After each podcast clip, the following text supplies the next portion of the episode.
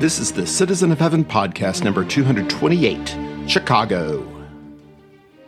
I'm Hal Hammons, Citizen of Heaven, your embedded correspondent in Satan's world. Thanks for listening, rating, and subscribing.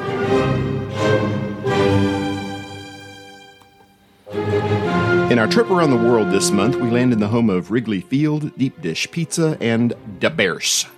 Not my style, but Chicagoans clearly disagree, and that's fine.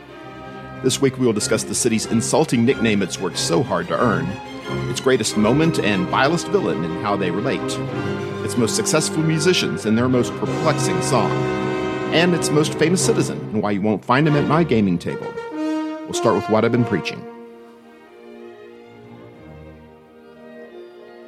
Chicago, Illinois sits on the southern end of Lake Michigan, one of the Great Lakes. Lake Michigan is enormous, the fifth largest lake in the world. Weather patterns on the Great Lakes are as unpredictable as they are catastrophic. The Great Lakes Shipwreck Museum estimates as many as 7,000 shipwrecks have taken place on lakes Michigan, Superior, Huron, Erie, and Ontario in the last 3 centuries. As you would expect, these weather patterns carry over to land areas adjacent to the lakes. So if you were to build a city near the extreme edge of Lake Michigan, and then put extremely tall buildings downtown in close proximity to one another, it's natural for pedestrians in the city to experience regular and strong gusts of wind, hence the Windy City. But here's the thing. Most large cities are built near large bodies of water. All large cities in the modern day have tall buildings. The truth is, smaller cities such as Boston and Philadelphia are windier than Chicago. Most historians seem to agree that the moniker is a not-so-subtle dig at Chicagoans. Chicago, also known as the second city, i.e. second to New York, has long had the reputation characteristic of many silver medalists. Jealous, resentful, boastful, eager to prove they are just as good as their more celebrated counterparts.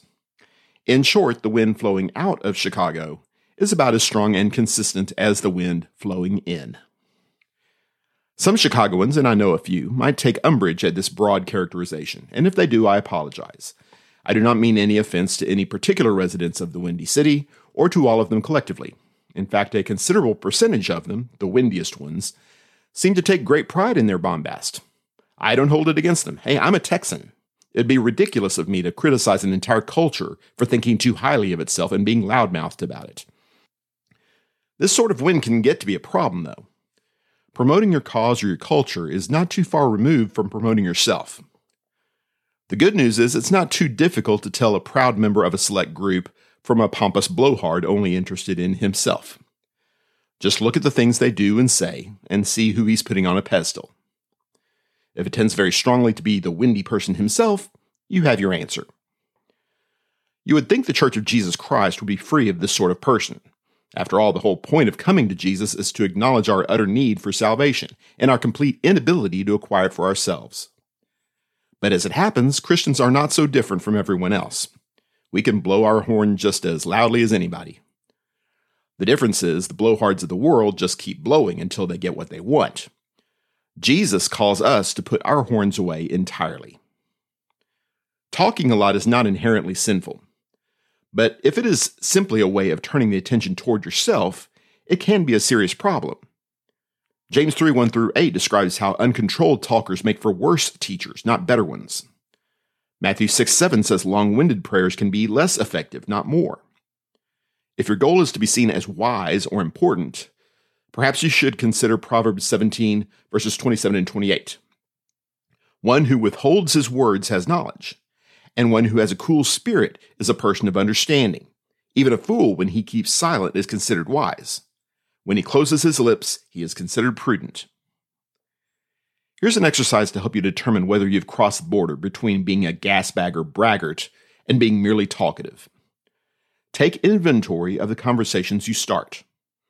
Do you ask open-ended questions? And if you do, is it to get the other people to talk or just to open the door for your own stories? Are the stories you tell about yourself? Do they consistently put you in a favorable light? Do you seize the first pause in the conversation so you can chime in? And while you wait for the pause, are you paying attention to the other person or just rehearsing your own speech ahead of time? Self-promotion has no place in the body of Jesus Christ. Any credit you may think you have earned is either something Jesus empowered you to do or else something not worth bragging about. As Paul writes in 1 Corinthians 1:31, let him who boasts, boast in the Lord. If you spend an appropriate amount of your conversation talking about what Jesus has done for you, I suspect you won't have enough breath in your lungs to brag about yourself.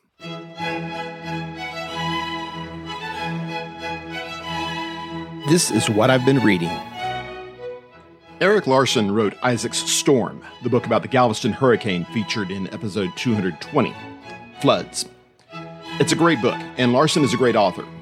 So it was a no-brainer for me when I heard he had written a book about the 1893 World's Fair in Chicago. The Devil in the White City is a study in contrasts. Daniel Burnham was the architect largely responsible for the construction of the fairgrounds, an amazing display of white buildings facing Lake Michigan, featuring Mr. Ferris's amazing wheel, proclaiming the beauty and greatness of the city to the entire world. Dr. H. H. Holmes, or whatever his real name was, built an enormous hotel near the fairgrounds with borrowed or downright imaginary money, drew travelers in by the score, and murdered them. If all this sounds familiar, thank you for being a loyal listener. Burnham, the Ferris Wheel, and many other amazing events and personalities of the day came up in episode 62, Good News. They all feature prominently in 1893 World's Fair, a game that we still play and love. Holmes' story came up during episode 146, Murder. We have a game that's based on the murder castle he built, complete with trapdoors, slides, hidden passages, torture devices, and who knows what else. The fact that I've never been to Chicago has nothing to do with H.H. Holmes, by the way. I enjoyed The Devil in the White City very much. It was on my list of top 10 books I've read in 2023 so far.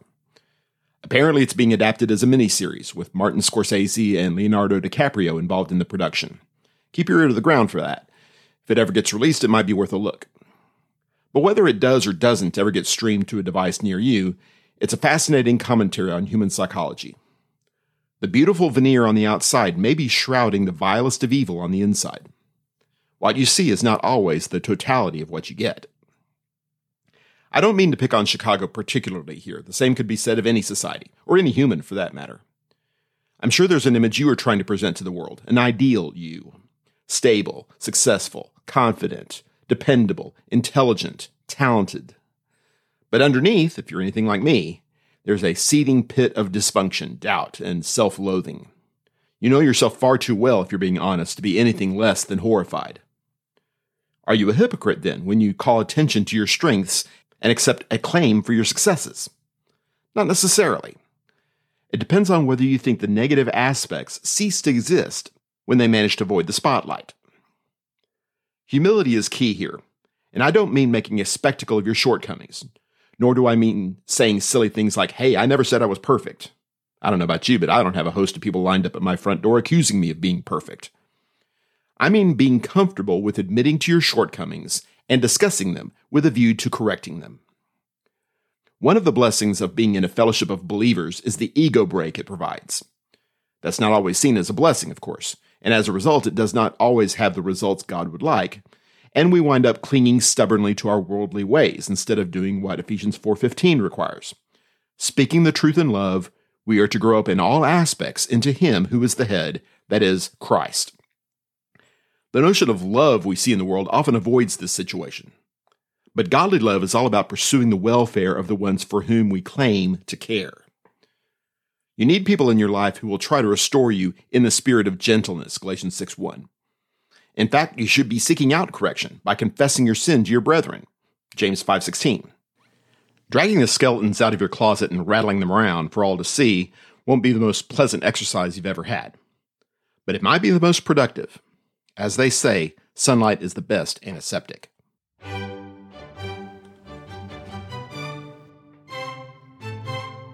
This is what I've been hearing. Yes, it's that time again. Time for Hal to talk about how the music of his youth is far superior to any so-called music in the modern day. Hey, when it stops being true, I'll stop saying it. I grew up in a time when the Bee Gees, Earth, Wind, and Fire, Queen, the Doobie Brothers, Dolly Parton, Bruce Springsteen, and Michael Jackson were all on the same top 40 charts, played on the same top 40 stations. My point is not that these musical acts were individually better than anything being recorded today, although Obviously they are. My point here is more regarding the variety of the musical stylings. Variety really is the spice of life, especially with music. And that brings me to Chicago the Band, an amazing ensemble that produced some of the most unique sounds ever to top the charts. And they must be doing something right. They formed in 1967, and they've been making music pretty much nonstop ever since. That's more than half a century, in case you don't want to do the math. The nasally tone of Peter Cetera's voice, combined with my legendary inability to understand song lyrics, made it difficult for me to make out some of the lines in some of Chicago's songs. Well, make that most of the lines in most of the songs. But the line 25 or 6 to 4 is easy to make out. It's right there in the title of the song. Literally, a deaf person could get it. And for more than 40 years, I had no idea what that line meant. I didn't care. It was a great-sounding song. That's all that mattered to me. That's not a great policy for choosing music to listen to, by the way. This episode gave me an opportunity to do 15 seconds of research and figure out once and for all what the song was saying. Turns out, it's about writing music in the middle of the night. Waiting for the break of day. Searching for something to say. Flashing lights against the sky. Giving up, I close my eyes. Sitting cross-legged on the floor, 25 or 6 to 4. Staring blindly into space. Getting up to splash my face. Wanting just to stay awake. Wondering how much I can take. Should I try to do some more? 25 or 6 to 4. It's 3:35 in the morning, 25 minutes to 4. Or maybe 26. If the song had been called either 25 minutes or 26 minutes before 4 a.m., frankly, I'm too sleepy to read my clock, I would have picked up on the lyric earlier. But I can see how that would be tough to put to music. As someone who faces deadline pressure in a field that is somewhat creative, I can appreciate that ideas don't always come on schedule. The great thing about 25 or 6 to 4, though, is that the struggle to find the idea actually becomes the idea. You stress out about how a song is eluding you, and boom, the lyrics magically appear. I've taken to looking at prayer that way, at least certain kinds of prayer. The disciples asked Jesus to increase their faith in Luke 17:5. Obviously, faith is something we acquire for ourselves. Faith comes by hearing, and hearing by the word of Christ, Romans 10:17. But given the nature of Jesus' response to the request, it's entirely appropriate for us to pray for even more faith, for the work of the Spirit to have deeper and fuller impact on our thoughts and our behaviors. James 1:5 tells us, "But if any of you lacks wisdom, let him ask of God, who gives to all generously and without reproach, and it will be given to him." This echoes Jesus' words in Matthew 7:7, "Ask and it will be given to you, seek and you will find, knock and it will be opened to you." Most notably in the Lord's Prayer, Matthew 6:10, "Your kingdom come, your will be done on earth as it is in heaven." The request is for God's rule to be manifested in our own lives in the same way it is in heavenly realms, joyfully, completely, and immediately. Notice what happens when you pray these prayers. When you pray for increased faith, you're leaning on the Lord to provide it, an action you cannot witness. Your request for faith produces faith, simply because you asked for it. It's the same with wisdom. When you ask for wisdom, you necessarily trust that the giver of wisdom will give, unless you're the double-minded man James warns about. Asking God's rule to dominate your life is itself opening the door to God's rule. That's answered prayer. You're sitting cross-legged on the floor in the middle of the night, begging God to be the answer to your prayers. And because you ask in faith, you get the answer. Your request for faith allows God to give you more faith. Your request for wisdom allows God to give you more wisdom. Your request for commitment allows God to give you more commitment. You should follow up with actions, of course, but praying puts you on the right path. Think about that the next time you're wide awake at 3:35 a.m. This is what I've been playing. The Hammonds family rules out a wide variety of games on thematic grounds. We don't steal cars. We don't rob banks. And we don't run large-scale criminal enterprises. It's not because we think games that go in those directions are inherently sinful. It's because we don't want to put ourselves in position to pursue evil interests, even in a world of make-believe. We'll bend the rules from time to time, especially if the theme is easy to ignore. But when it comes to a game like Scarface 1920, in which you play the part of Al Capone or some other Chicago gangster trying to run a wide variety of illegal operations and avoid being nabbed by the feds, it's not too difficult to look for some other game to buy instead. It's a fine line to walk, I admit. I love Butch Cassidy and the Sundance Kid, for instance. And when it comes down to it, that film is about bank robbers eluding the law. But Butch and Sundance is not a celebration of crime. It's a commentary on how people become trapped by their past and can't move forward into the future. Crime is a poor option. It's just the only option they see open to themselves, and they die as a result. Paul Newman and Robert Redford reunited a few years later in The Sting, another movie about criminals. But these crooks are cheating another crook, one who has taken advantage of the established order and is free to pillage and murder at his leisure. That doesn't legitimize the wide variety of sin the boys commit, not in my mind anyway. But it does elevate the cause of justice, as most of us would define it. You make the call for yourself at your gaming table. Personally, playing the role of a gangster, maximizing my wicked ways, contributing mightily to the corruption inherent in the system, perceiving forces of law and order as the enemy, that's not a headspace I want to occupy. Perhaps it's not exactly the same thing as celebrating evil, but it's too close for my taste. It's a wicked world out there, and not just in Chicago. Whoever said crime doesn't pay wasn't watching the right criminals. Crime pays very well for a lot of people, and when they get caught, the punishments, if any, don't seem to be adequate deterrents. Recidivism is high. Good moral examples are hard to come by. Criminal behavior is openly promoted in some quarters as an appropriate course of life. When you live your life by the rules and find yourself denied the things you want and deserve, and you see others breaking rules left and right and benefiting mightily from it, you may question your life choices, even your faith in God. It's like Asaph writes in Psalm 73, verses 1 through 3, quote, "God certainly is good to Israel, to those who are pure in heart. But as for me, my feet came close to stumbling. My steps had almost slipped. For I was envious of the arrogant, as I saw the prosperity of the wicked," end quote. The short-term success of the wicked is a microcosm of humanity at large. It's the Garden of Eden, lived out day after day. God promises us an elevated lifestyle, fellowship with Him, life everlasting. But Satan has the fruit of the tree of knowledge of good and evil. It looks good. You've heard it tastes good. And even if you manage to steer clear of the actual act, you can't help wondering what you're missing out on. And maybe you resent God a little. That's when you need to remember who you are. You're a citizen of heaven. The things of earth, by their nature, have limited appeal. You value something greater, something higher. The more you set your mind on things that are above, not on the things that are on earth, Colossians 3:2, the more you will value them. The more you admire the things of the world that John references in 1 John 2:15 through 17, the lust of the flesh and the lust of the eye and the pride of life, the more you will love them and eventually seek them out. Is pretending to love sin a sin? Perhaps not. But actually loving sin is. And every step down the wrong road makes the next one easier to take, each one pulling you further from heaven, further from God. Don't look at Scarface. Look at the scars on your Savior's hands, feet, and side. Think how much He loved you, how much He still loves you. He's the one you want to imitate.